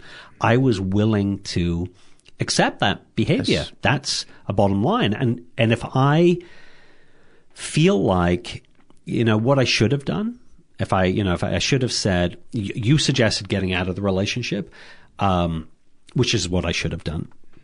But really, the right, you know, really the right answer would have been to draw very that um, and draw such a clear boundary that can never happen again, and it can never happen again. If I say this is, please do not break a boundary, do not come into my home, do not break into my house. If that happens, this relationship is over. But the fact that it happened, so I tried to cut this person some slack is really what, it, which gets me into a lot of trouble. And you're right. You know, to anybody that is taking advice from others, you have to see the context of where the advice is coming from. The two people that I went to had both suffered childhood sexual abuse. These are the two people in the program. Correct. And they um, sympathized, empathized with her. They basically allow, and again, it's not their issue. It's, it's not their Right. problem, but they allowed And again, to see. I empathized with her. Correct. But I, my truth was different than, than my reality Correct. was different than what theirs was, which was that you might want to look at your part in it because what you did was kind of abusive. And that uh, is where I disagree with them. Yeah, because they th- their their assessment was you created an environment. You gave her the codes, the keys to your house, where she could come. You said to her, you could come and go whenever you please. And so maybe she had become used to that, and so she was just picking something up. So is it a big deal just to let her have it? It's a big deal. I've come to see if you say no, please, this is not a good time. It'd be different if it was her diabetes medication. No, then, it- yeah, you would have been a dick It- for. it, was a dress that needed to be returned to Saks Fifth Avenue because she'd borrowed it for a shoot a week earlier and just wanted to put it. Oh, by the way, bought the dress on my credit card without asking and said, "You don't mind, do you? I'm going to take it back anyway." So there were, you know, it was very. Again, why it, it says more about me than it does mm-hmm. about her. She is just being who she is. The question is, why was I willing to overlook that? Why was I will? Because you know that's that's what I was taught is to happy wife, happy life, happy partner, happy mm. relationship. Let some things slide, but some. That's why I need friends like you. I need confidants who are in healthy relationships, who have spiritual principles, who know you well, who can reflect back at you honestly, and quite frankly, I've got to be willing to listen. I've mm-hmm. got to be willing to listen. And I didn't do enough analysis and bring each of these issues to you and to other people that I trust intrinsically so that I wanted to sweep them under the carpet because I wanted the fantasy of the life we would have together. And that's how powerful r- romantic and sexual fantasy is. It's so powerful. It's so powerful, especially to people who uh, are addicts. It it it makes people do crazy, crazy shit. Or accept things that are totally Right. inappropriate in any other setting. Yeah. It was so, yeah. I mean, I was in a great place before this relationship started. And I remember I said to her at one point, you know, we'd been intimate, and I said, I forgot how powerful it can be to be in an intimate physical relationship with somebody that you're also emotionally attracted to, intellectually attracted to, and you see a future with. And it was, that was, you know, that's the truth. That was a transcendent experience.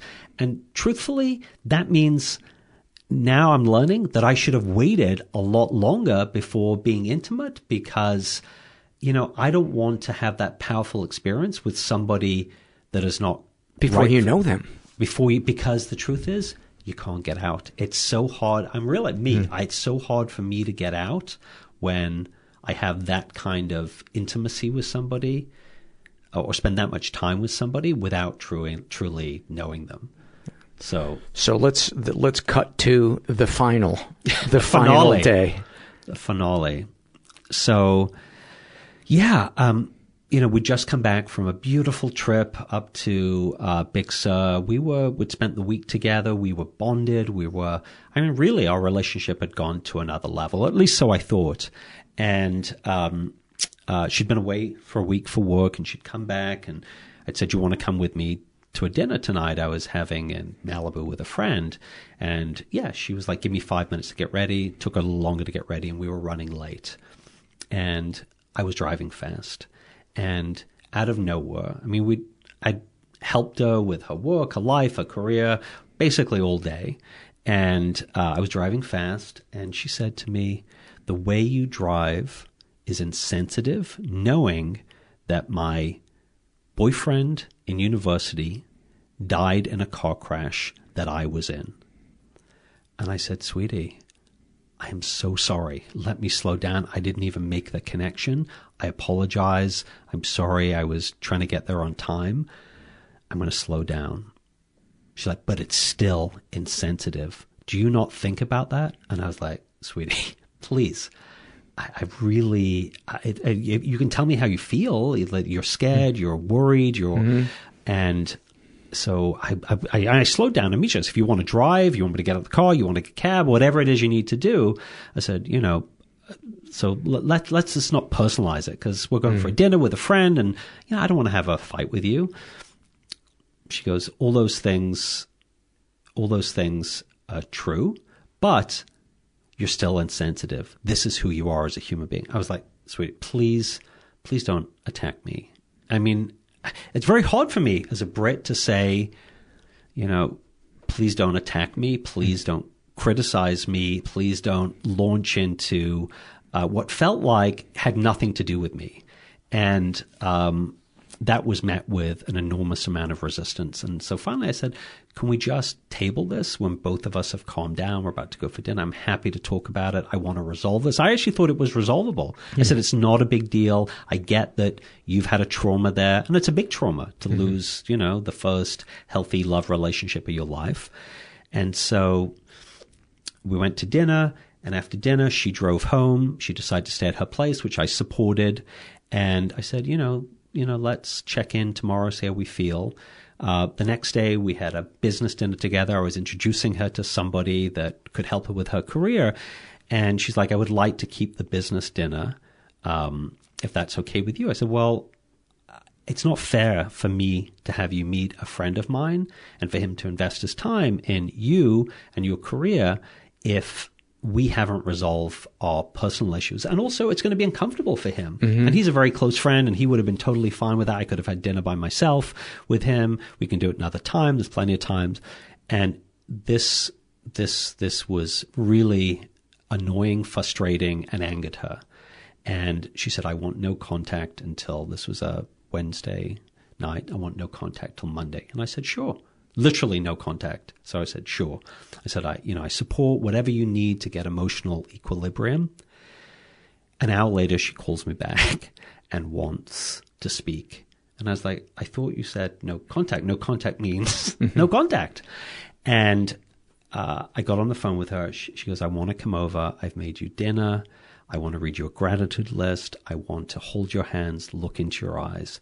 And I was like, it was now about seven thirty in the evening, and it'd been a long work day. And I said, "That's very, very sweet, but I think we need to talk about what happened the other night and resolve that. And then um, it's not that I don't want those things, but she was, it's not about that. It's not about that.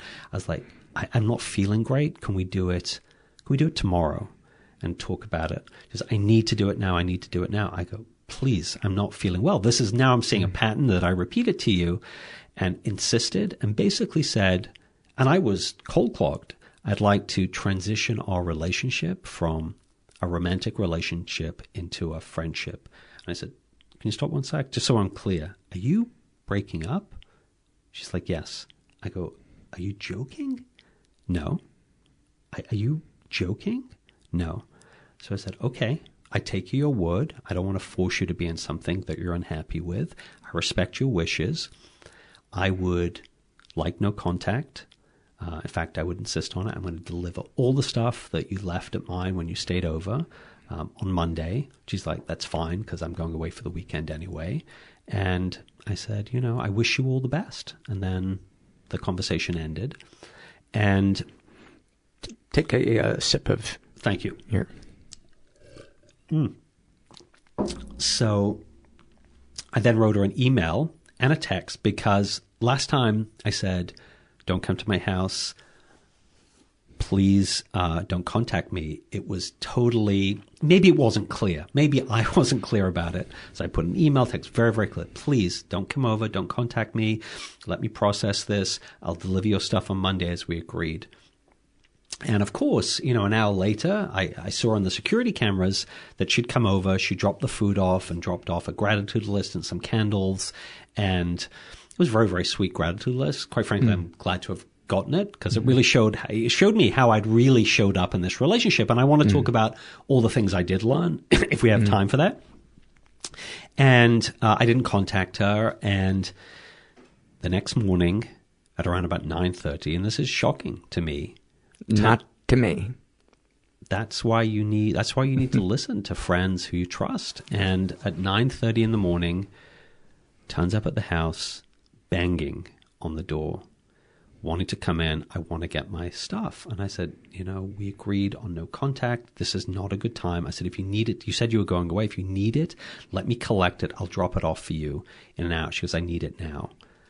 I mean, something snapped in her literally banging on the door with her fist. I mean, I've never seen such rage and anger. Climbed over the back of the fence again, tried to break in through the windows, and then threatened me if I don't let her in the house, she's going to call the sheriff. And I was like, that's not going to end up well for you. And it was, I have rights here. I lived here for four months. I go, you didn't live here for four months. You stayed here, you know, many mm-hmm. times, but you didn't live here. So she called the police. They turn up. I explain the situation to them, and they told us she was trespassing because she didn't have a DWP bill, didn't have a lease, she didn't live here, and they said you need to leave. She said, Well, before I leave, I'm taking his TV that he had at mine that I brought over. I'm taking with me as collateral. The police said, Stop. You've just told us that's his TV and you're taking it. That's called stealing. We're going to have to arrest you for theft if you do that took it anyway, put it in her car. I couldn't believe the balls or the the will the, the mm-hmm. will of this individual was shocking to me. Put it in her car, wouldn't give it to the police, negotiated with the police for the next 45 minutes. Those guys, you know, I mean, I have such profound respect for the job they do and how they diffuse this. And finally, I had to get out. Her car consciously was blocking my garage. And I said, guys, I have to go. So, mm-hmm. And they're like, ma'am, if you do not leave now and leave that TV, you're gonna get arrested. And she goes, but let me explain. She goes, I don't like the way you're talking to me. I called you. They go, yes, you called us, but this is the law. Negotiated again. And finally I said, you have to listen to them. I don't want you to get arrested. Please listen to them. And eventually, you know, sort of an hour and a half after she'd arrived, she left. Did she leave the TV? Yes, the police made yeah. her leave the TV. It's a Samsung and it's an Apple TV, and this is the perfect opportunity. Anybody who makes me a really good offer, there's great memories with this TV. This is something that you and your wife and your romantic partner will enjoy for a lifetime. I think you bring it to your next first date and say, listen, if you find that you want to take this from me, I'm in. Well, I hate to say this. I already did. I'm one step ahead of you. So anyway, since then I've asked for no contact, and long story short, there has been a lot of contact. Which is not surprising. Not surprising. all. So I'm, you know, I, I will say that I'm concerned because, and I've realized that my boundaries will not be, you know, respected. respected, which they weren't from the very beginning, which is Right. what you tried to point out. And somehow, you know, I listen. All I was ever asking for, and I asked this at the beginning of a relationship, is that, and I think you'd agree, somebody who has a level of consciousness about their own behavior. Meaning, we can all get triggered, we can all get emotional, say things and do things, but you know, it's a prerequisite, it's a necessity for me to be in a relationship with somebody, a friendship, a business, somebody who can really look at their own role hmm. and have some consciousness around it rather than and put effort into changing that behavior. Thank you for that for that wrinkle. I mean, that's a really an important wrinkle. So not only you so you're saying not only does somebody need to have consciousness about you know I Their was- issue, what are they doing to work on that issue? Are they putting any effort into it? Are they going to anger management? Are they seeing a therapist? Are they going to a support group? Those are all ways of showing that you are sorry for the the things that you do that hurt people. That's all you. That's that's the best you can hope for in a relationship. Really, somebody who takes responsibility for their actions, looks at their role, and then takes action to minimize the likelihood of that. That's Happening really again. because the truth is, it's going to happen in rela- people are going to get triggered, they're going to get emotional, Mm-hmm. and really, I always say this, and I think you'd agree that the the depth of relationship is defined by sometimes the disagreements that you have and your ability to resolve them. And the manner in which you resolve them. Yes. That that is huge. The diplomacy, the timing of it, the words that are used, the tone of voice.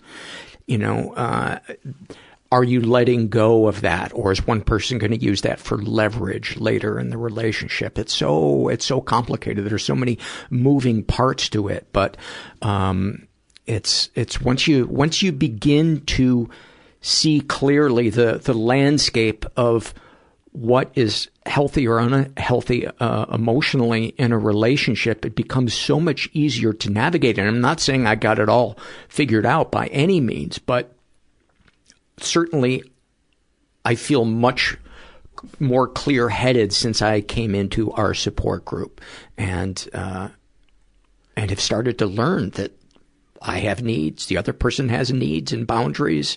Am I respecting them? Et, et, et cetera, et cetera. Because I, I never thought that I was somebody who was insensitive and crossed boundaries. And boy, was I fucking wrong. It's so hard to see. I mean, here's what's beautiful about the support group is I can look at my role and admit that I'm wrong, that I erred, that I wasn't conscious around this because it's okay to be imperfect. Nobody's looking for nobody's looking for perfection. As Right. my mother would say, if you're looking for perfection, you have to ask why they want to be with you. So, but oh my god, that's, so that harsh. was that is that's so harsh. By the way, that's what she wrote in my Christmas card. I'm kidding. that was that that was that was that was the love language. But anyway, yes. So I can admit that I'm wrong because being wrong doesn't decimate me as a human being. It's Right. not it's not who I am. It's it's an aspect of my humanity that needs working on and I'm humble enough to be able to admit that. But the truth is if I'm not in some program, support group, some spiritual group where there's accountability, mm-hmm. then it's very, very hard to see that. And so I have a lot of compassion for this indiv- individual. I know, given her history, and I want to say this because it's meaningful to me, that she told me she went to a therapist, and the therapist said, given your background, you should be I, I, I'm scared to say this, and you can edit it out if we Mhm. deem it inappropriate, but you know, you should be a prostitute, a sex worker in the adult film industry, and a drug addict, and all the above, possibly. And the fact that this is a functioning human being doing the best she can is a miracle.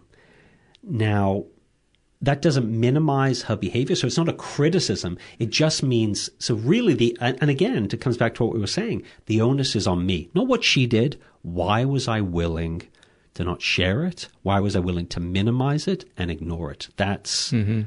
you know, that's, that's the real question. And those are the lessons, you know, I, I, I've, I, I've got to learn from this. So, you know, my role, you know, I did those things. She's just being who she is. Everybody's just Right. who they are. It's not personal. And you're, you're uh, sticking around and, and waiting for, for things to change. That's how powerful the fantasy is and the, and the need to avoid conflict and to minimize things so that the other person, uh, doesn't have to take responsibility. And there, you know, there's a way in which she also reminds me of my mom and that, uh, there are people sometimes whose greatest tool for getting what they want is they are willing to fight longer than the other person Mm. and they wear you down, especially somebody when uh, they, you are stuck living with them and there's no place for you to run. And that, that was one of the ways I think that, that my mom was able to be, uh, who she was sometimes. Not that there weren't parts of her that were great, et cetera, et cetera, but everybody in my family would capitulate to her because they didn't want to endure the length of the, the disagreement. And your ex reminds me of, of her because she had so much energy to argue with. It was amazing. I mean, argue with the police for an, Yeah. an hour and a half. I've never seen, I've never seen that before. And, you know, thank you so much for sharing that. And because I think I said to you and I asked you a question, I go, it just doesn't add up to me. The words coming out of the person's mouth Mhm. are like, you know, beautiful flowers filled with enlightenment. Right. And the action is the antithesis of that. And I, I couldn't, I couldn't wrap my head around that. I, Also, can you imagine if in that circumstance she were a black man?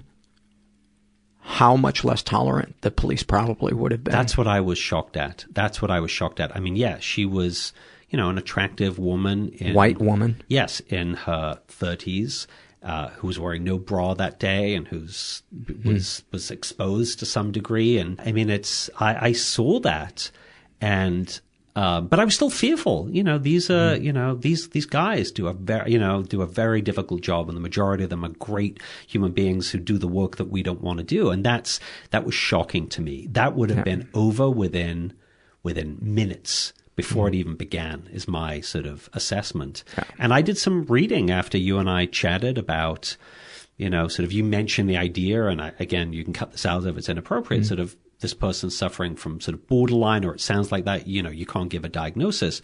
But literally, and I she shows a, a, a lot of the characteristics of somebody that, that has uh, borderline personality disorder or emotional dysregulation disorder. And, and again, I'm not a therapist, but I've, the books I've read and the documentaries I've watched about it and, uh, and the thing that I wanted to say was this is not to blame things and to say all people who have borderline personality disorder are like this. That's, it's not that at all.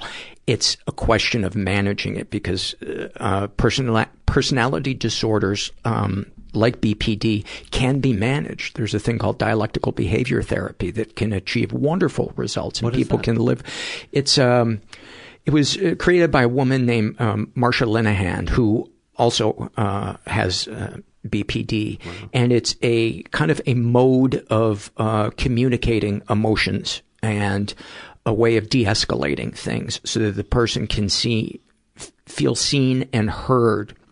At the core, from what I understand of people with BPD, is a fear of abandonment and rejection. Yes. And the feelings that they feel when that threat occurs, perceived or real, is on a scale from one to 10, the emotions they feel are a hundred. And it feels like Yes. their body is on fire. Yes. And so it's like a central nervous system thing that is super, super intense. And I have a lot of compassion for, for people who uh, are in the grips of that. Their responsibility it, to themselves and to those around them is to get help for it. And again, I could be completely wrong about that. I don't want to present myself as a therapist or a psychiatrist. That was just something that you and I were talking about. So I'm reticent to talk about it on the podcast, but now that it's come out, th- there, there it is. Yeah, and it's I did some sort of reading and it was very very helpful and I was you know what I've come to see is that you know when you've this is what I came to understand what I read that you know if you've suffered from extreme sexual abuse as a child from multiple caregivers who are family members then your sense of boundaries have been violated so deeply to to a degree that I can't even begin to ponder. I can't even begin. And so the idea that somebody else is setting a boundary, however minimal, somehow triggers that feeling of being abused in a way because Mhm. it was your boundaries. So you setting a boundary on them triggers those same feelings. That's why they're having a very strong emotional reaction. So, um, yeah, that tool that you talked about, and it's ironic that you say that because she would say to me when she was in that state, I just want you to validate my feelings. Mm. and I was like, but they're, but they're not, they're, they're so, you know, antithetical to the reality of the situation. It's not that I, and I, and it made it more difficult to do that when I was being personally attacked and my boundaries are being mm. broken. So if I'd had the, sorry, go ahead. Uh, If I'd had the data or the information or the tool. Right. She was asking you to say that the data was not what the data was. Correct. Uh, She was equating that with what she was feeling. You can validate what somebody's feeling, but disagree on what the external facts are of what Yes, is that's what I was- appropriate that- or that's- that's- yes, that's why I was trying to get back to.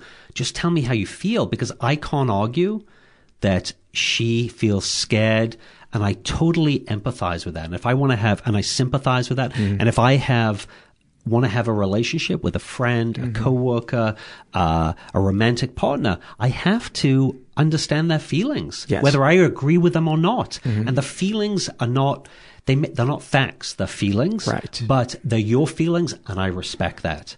And and I would imagine what it felt like to be inside her skin was such a feeling of rejection and worthlessness and lack of safety and fear Why? in that Why? Moment. explain to The- me. Well, the surveys that I have read where people describe what it feels like to to have borderline personality disorder, those are things that I read over and over again. What it feels like, it, uh, almost like being trapped in a building that is that is on fire, where other people can do something and they're choosing not to. You know, just like, um, just being thrown away like garbage. Yeah, I mean, it's I, I had no understanding whatsoever, and you know, one of the things I've learned is, and again, you know, to your listeners, is I know for myself that when I am emotional or I get triggered by something, I need to step back because, Mhm. and you, know, you'll know this. I'm sure it's come up on your podcast that you're thinking when you're in an emotional dysregulated state is is literally it's fight or flight. So you and it's are, warped. It's It's, so warped. You feel under attack. Oh my God! And that- you've- uh, go ahead. No, no, go ahead. The the feelings that I have experienced when my adrenaline is pumping, you know, when I'm playing hockey, somebody, you know, does something that's that's dirty that threatens my physical safety or does actually hurt, I see red and all logic goes out the window and all I can think about for the next 5 minutes is hurting that person, is getting back at them somehow and it feels like the most logical thing in the world to me. And eventually I settle down, maybe my teammates talk to me or, you know, it's after the game and then I can kind of laugh about it. But, uh, if, if having uh, borderline personality disorder is living with many moments like that throughout the day, uh, uh, my heart goes out to. It's, it's tragic to me that Right. it's because you know really again the work of imago that i studied and we did together it really allows you to get to a place where you communicate in a way that you get what you want which is really we want understanding Mhm. compassion and love Yes. and that's what this tool has been able to uh, bring between us when it's used effectively. And when you don't use it, it's the antithesis of that, the complete opposite. It's toxicity. It's toxicity. And quite frankly, it doesn't bring any compassion, doesn't bring any love, doesn't bring any understanding because the other person is under attack and then they're having an emotional response. So um, that's why when we would argue, I would say, let's stop because you don't want Right. to say anything in that space because it's never. It, it feels so good though, Paul, in that Yes. moment to, to express your feelings. It feels so good. It feels like there's, sometimes when you're angry, Mm-hmm. you know, or you get upset, it feels good to express it and it Mhm. feels so righteous, but I don't know. I've just, it never, it doesn't serve anybody. It's so destructive. Yeah. Well, buddy, thanks for coming and sitting down and sharing all of the intense, intense shit with me. And uh, look forward to seeing what your na- your next relationship looks like. Fingers crossed. Well, the good news is, after your listeners have, have heard this broadcast, um, I'm I, I'm sure A lot of offers pouring There's going to be a lot of offers pouring Yes. in to date someone like me. I mean, Yes. I've thank God I'm using a pseudonym. Yeah. Because otherwise, I, I, you know, I couldn't go a night, a day, a lunch Yes. without getting a date. You can reach him at emotionallycrippled at gmail.com. Love you, buddy. Love you too, man. Oh man.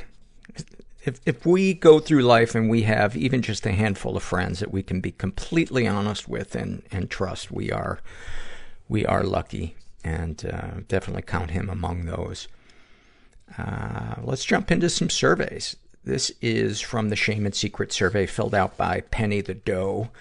And uh, never been sexually abused, never been physically or emotionally abused. Darkest thoughts. I sexualize young teenagers. I'm jealous of their skinny bodies. I constantly compare my body, exercise, and eating habits to my brother's. I get scared whenever I think he's not eating enough. Imagine that he's throwing up when he goes to the bathroom and freak out when I think he's lost weight. By the way, uh, she's also uh, 19 and identifies as pansexual and uh, says that she was raised in a slightly dysfunctional home. Darkest secrets. I've eaten scraps from strangers' discarded dishes out of the trash. I could afford to feed myself and usually wasn't even hungry. I go on dating websites, construct an idealized version of myself, get a mental high off of people finding me interesting and desirable, then ghost everyone before opening up or actually meeting anyone.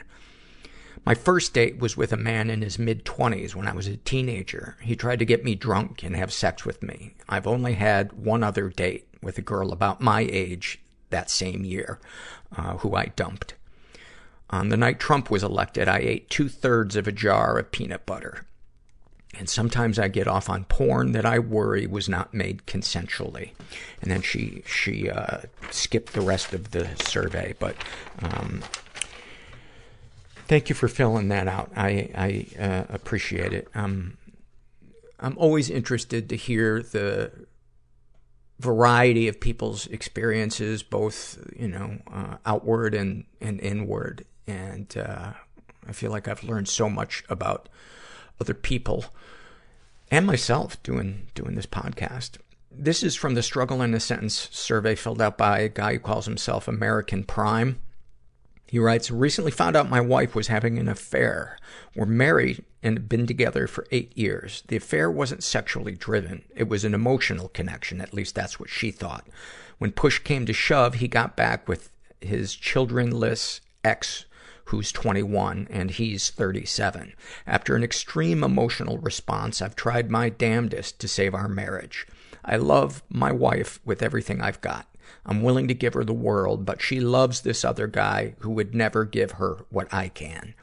Eight year relationship, two kids, and a six month old house we just bought. My whole world is slipping through my fingers and there isn't shit I can do.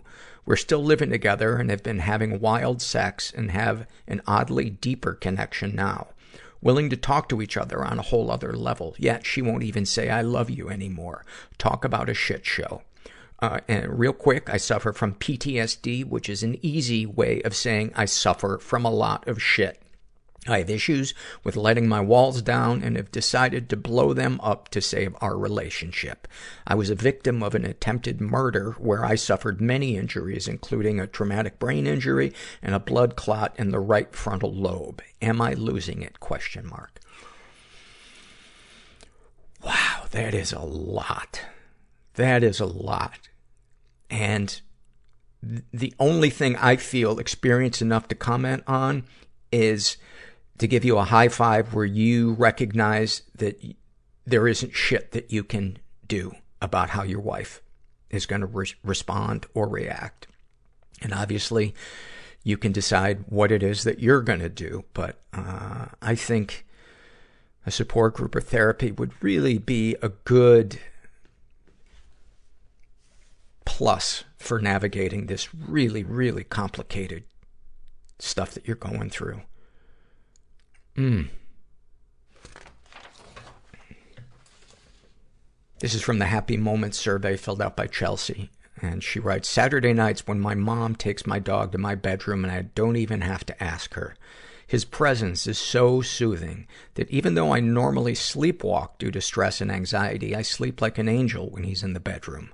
Knowing that he's there and feeling him kicking me to make more space in bed right before I fall asleep is peace to me. Also, Sunday nights eating pizza with my mom and my sister and watching whatever show makes us laugh. Whenever I feel suicidal, I think about these little moments and I want to live again. They keep me around. Man, do I love that. And that is such a great feeling, laughing together with other people, especially if you're eating pizza. And I do love that feeling when my dog comes up on the bed and I've got into it and she just curls up as close as she can to me and I can feel her breathing. It's, uh, it's so good. It's so comforting. This is from the Shame and Secret survey filled out by Lemon. Uh, let's see. She identifies as straight in her 20s, raised in a totally chaotic environment, uh, was the victim of sexual abuse and once reported it, and then was the victim of sexual abuse and didn't report it. Uh, I just moved to the San Fernando Valley from Colorado straight out of high school in a desperate attempt to escape my family. I was 18 and the guy was a coworker who was 21 or older, I'm not sure. He bought alcohol. I drank some of a Four Lokos, and then parentheses, no story with the Four Lokos ends well. And the next thing I knew, we were having sex. I was so ashamed. I denied it to everyone at work because he told everyone about it. I said he was a liar. I now realize it was date rape, but I didn't think of that back then. I just felt shame that I had made a bad drunken mistake because this guy was a total douche. Sexual abuse was the culture of that job as I was sexually harassed by my boss and other coworkers while working there. I regret not keeping the text from my boss. I could be rich by now from suing that company. Also, during my nine months living in LA, I was sitting outside on a bench waiting for a job interview when I was confronted by a large muscular man. He started off by trying to convince me to be a foot model on his foot fetish website. I've always been too engaging with strangers and am such a people pleaser. I will humor someone for hours if someone doesn't come in and quote, save me. After, by, by the way, a really good uh, tip, if if you're one of those people, is to pretend you're getting a phone call. I have done that to to save myself from long-winded people that I feel trapped by.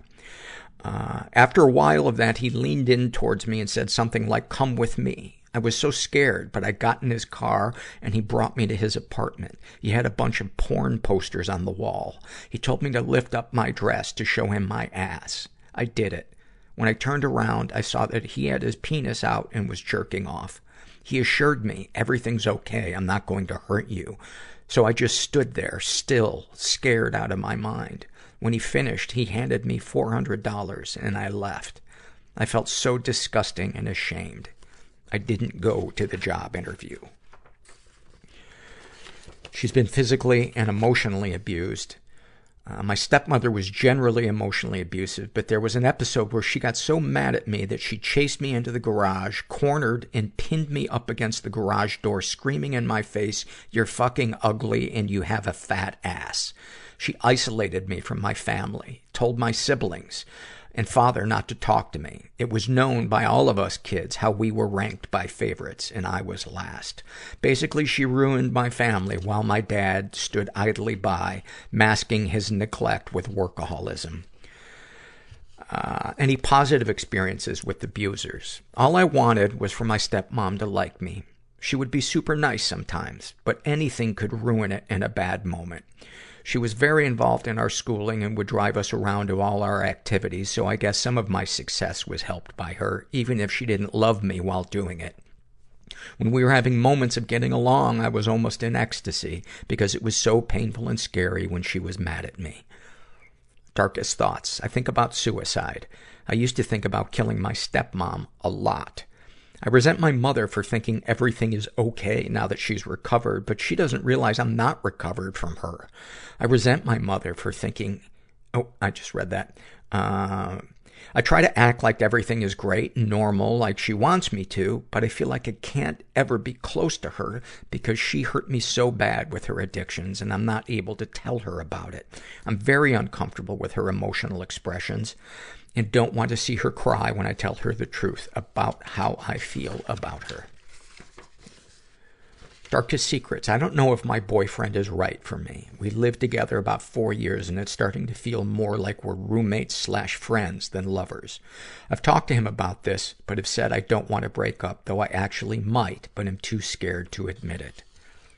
Sexual fantasies most powerful to you. Being pleasured by many men at once. It makes me feel a little sad that I'll probably never see that day. What, if anything, would you like to say to someone you haven't been able to? I wish I could tell my dad that all the BS my stepmom fed him about me is fake. He never believed my side of the story, so it's not worth putting myself out there. You know, it's also possible that your dad didn't want to believe that that stuff was true because that would be inconvenient for him emotionally. He would have to get in there. He would have to stop avoiding things and escaping into his workaholism. I think a lot of times for people, subconsciously or consciously, the idea of entering into the fray, especially if it's going to be emotionally complicated and they're going to feel uncomfortable, they'll just take the easy out. What, if anything, do you wish for? I hope I can one day make enough money to own a home. It sounds dumb, maybe, but I'm a millennial who has rented my whole adult life, and owning an actual house feels so out of reach. I have a decent job, but live in a growingly expensive state. I wish my dog never had to die. When I think about the fact that it will inevitably happen someday, I honestly hope I die first. Have you shared these things with others? Yes, nothing too scandalous there. How do you feel after writing these things down? Fine. I've done a lot of therapy and self-exploration since cutting contact with my family. Anything you'd like to share with someone who shares your thoughts or experiences? Everything always fluctuates. No bad feeling or events last forever. Thank you so much for that. I appreciate that. Yeah, and that, that inconsistent treatment by the by the stepmother. You know, it's so similar to what we just talked about with my my friend in the interview of with his ex girlfriend. It's such a mind fuck. This is a struggle in a sentence filled out by Brian, and he suffers from anxiety and OCD. And a snapshot from his life: spending the entire day going from waking to going back to bed, living with fear and constantly worrying that I could be gay. And Brian is in his 60s. Gracie. Brian is in his 60s. And, you know, I think that probably really adds to the fear of uh, being gay or coming out or, or not knowing. I mean, it's scary enough for, for someone to, to come out today, but for somebody who was raised in such a hostile, so much more of a hostile, I should say, environment for um, people who weren't straight. Uh, that's that's certainly understandable, but you know, it's a it's a cliche. But I did, you know, if you're listening, Brian, I just want to say it. Who you love is none of anybody else's business, and I, I hope you can get to a place where you don't care about the judgment of other people, and you can be true to yourself. Um, I mean, I can't even imagine what it would have been like in the in the 1800s to be a, a, a gay person. I actually befriended a guy from the 1850s who uh, says that he has a medical degree and is in the process of diagnosing my uh, condition. He's here right now. You want to come to the mic and, and share what you were telling me? His name is uh, Nathaniel Nathaniel Greeley. Did I get that right? Yes, sir. You you don't have to get so close to the mic. Yes, sir. That is that is my my name. And let me first say that I am honor bound to you, sir, for having been afforded the opportunity to examine you. It has been, and henceforth shall be among my most highly rewarding endeavors, not only because of the fine and elucidating company I've found myself privy to, but the knowledge that by you communicating and describing the mental hellhounds you find running hither thither through your bleak soul, you have bestowed upon me a bounty of satisfaction. Should I find myself able to solicit whatever truths I may find myself in possession of pursuant to the affliction you find centered in your private chambers. I have no idea what any of that means. Neither do I. Wow. That's a lot. Why did everybody from your time talk so fucking long? Good sir, there was nothing else to do. Look at a log on the fire. Get atop a horse. Sweet Christ, we were bored out of our skulls. So what do you think I'm, I might have? Well, I believe that you are suffering from autumnal hysteria. Interesting. And is that because the days are short? Oh, no.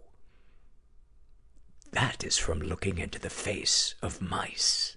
Hmm. I also believe that you are suffering from bed horrors. Bed horrors? Yes. Bed horrors. And what, what causes that? Hearing too many out of tune pianos in saloons. Anything else? Tumbleweed face. Tumbleweed face. Sipping creek water from a dirty hat. Wow, a lot of these things that you say I'm suffering from are cliches from, from westerns. Except for maybe the mice thing. Kind sir, your head is an active beehive. Are you an actual doctor? No. I actually sort pigs and I'm a bean speculator. So what, what are you recommending I do to help my affliction? I think a couple of mule kicks to the head should take care of it. Loosen that beehive. Perhaps lay on a cactus. Chase some ponies. Okay, I think we've heard enough from you. This is from the Happy Moments.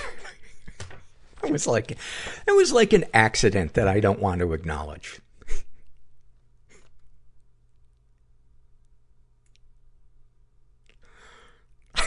I'm so thinking about going back and erasing that right now. Oh my God. That's the great thing about having your own podcast is you live and die by your own decision. Fuck it. I'm leaving it in. I am leaving it in. Every fiber of my being is screaming, that was horrible. It was too long. It was pointless. Maybe it was, but fuck it. I'm leaving it in. This is a happy moment filled out by, uh, MFT2B. No idea what that stands for. But she writes, I got into grad school. Me, of all people. I'm sitting here in my new sweatshirt looking at my grad school's name printed on the front thinking, how unbelievable this is. This is the same person who, not too long ago, wished she could end it all. The one who held a gun under her chin with one hand while loading the, while, while holding the loaded clip in the other, trying to build up the quote, courage to just do it already. I'm so happy I chose to live that night. I cannot believe I'm where I am in my life right now. I get to be the one who can show people that it does get better, that you can heal from your abuse and trauma, that you can thrive despite your mental illness. I'm finally living life in my recovery, and it's goddamn beautiful. After all of my pain and heartache, not only am I still here, but I was accepted into my top school's marriage and family therapy program. My dream is coming true. I'm gonna be a therapist. How fucking cool is that? Oh man. That made my day. That made my fucking day. I love it. Thank you for that. I, uh, I hope that the next couple of weeks don't crush your souls. It is, it is such, it is such a difficult time. You know, that, the depression for me, my to-do list, and I'm sorry if I'm repeating myself, but my to-do list feels like Mount Everest. The only thing that feels right is my bed or silence. And yet when I'm sitting in that silence, it feels like life is passing me by. It just feels like I'm fucked either way. And I know that's the darkness. I know that's the darkness. I know it's just warping reality and it'll, it'll pass. But when I'm in it, it's just so exhausting. And if anybody is out there and you're feeling like I do, I hope you know that you're not alone and it can get better. And thanks for listening. Everybody I know is bizarrely beautifully Everybody fucked up I in know some is weird way. bizarrely beautifully Everybody fucked up in some weird way. Bizarrely beautifully fucked up in some weird way.